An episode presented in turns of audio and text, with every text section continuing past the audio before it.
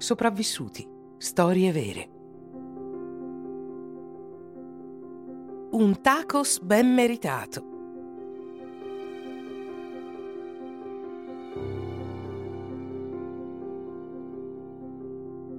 Il 29 agosto 2005 l'uragano Katrina ha colpito la Louisiana, il Mississippi e l'Alabama. È stato uno degli uragani più potenti della storia degli Stati Uniti, con una forza di 5 la più alta sulla scala Saffir-Simpson. Tale intensità causò ingenti danni alle proprietà e costò la vita a più di 1800 persone. Alcuni degli abitanti rimasti a New Orleans riuscirono a fuggire. Il caso più sorprendente è senza dubbio quello di Gerald Martin, 76 anni, trovato vivo 18 giorni dopo il passaggio dell'uragano.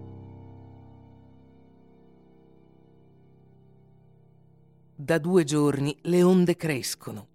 Ogni dieci secondi colpiscono la riva, alcune misurano fino a due metri, poi cinque la mattina del 29 agosto.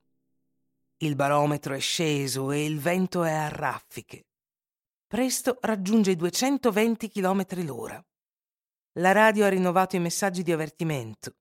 I 470.000 abitanti di New Orleans dovevano essere evacuati. Lasciare la città Gerald Martin, 76 anni, ci penserà dopo la messa.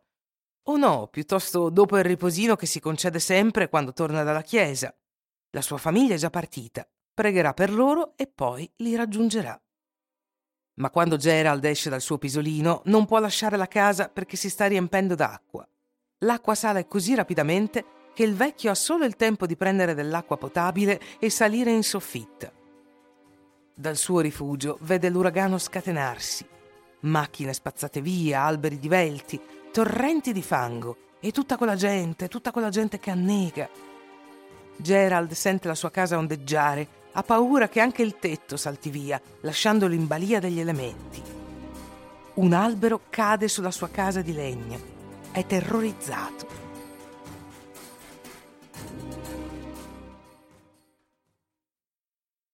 Passano lunghe ore di angoscia prima che l'uragano si plachi. Fuori non c'è segno di vita. Gerald sente il rumore dell'acqua, i rottami d'auto che si scontrano, gli alberi e le case che cadono. Da quanto tempo è rintanato nella sua soffitta? Non lo sa, ma ha fame e sete.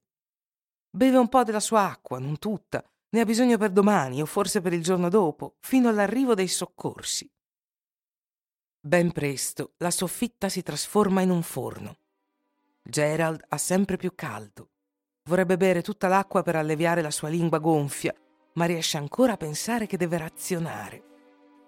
Gerald aspetta, guarda attraverso il lucernario, ma presto non sa se quello che vede è la realtà. Tutti questi cadaveri, i cani che abbaiano, le urla, gli spari. Gerald ha mal di testa e poi vertigini. Ha difficoltà a deglutire l'acqua che lo tiene in vita giorno per giorno. Non sa da quanto tempo è chiuso in quella soffitta, a guardare fuori e dormire. Quando sente che l'acqua si sta ritirando, decide di lasciare la sua soffitta. Scende in cucina, dove cerca del cibo, ma senza successo. Rimane lì per due giorni, finché non sente il rumore di un motoscafo. Era il suono di una squadra di soccorso che navigava nel quartiere alla ricerca di sopravvissuti. Uno dei soccorritori sente la voce di Gerald che grida Ehi, da questa parte! Due uomini sfondano la porta mentre dalla barca partono grida di gioia. Un sopravvissuto! Quando scoprono Gerald è molto debole, ma ancora in grado di parlare e stare in piedi. Accoglie persino i suoi soccorritori con un sorriso. I soccorritori dicono al vecchio che a 76 anni ha appena trascorso 16 giorni nella sua soffitta e due giorni nella sua cucina senza cibo o contatto umano, con solo 4 litri di acqua potabile. Sulla strada per l'ospedale ha chiesto loro se potevano fermarsi al Taco Bell. Aveva molta fame.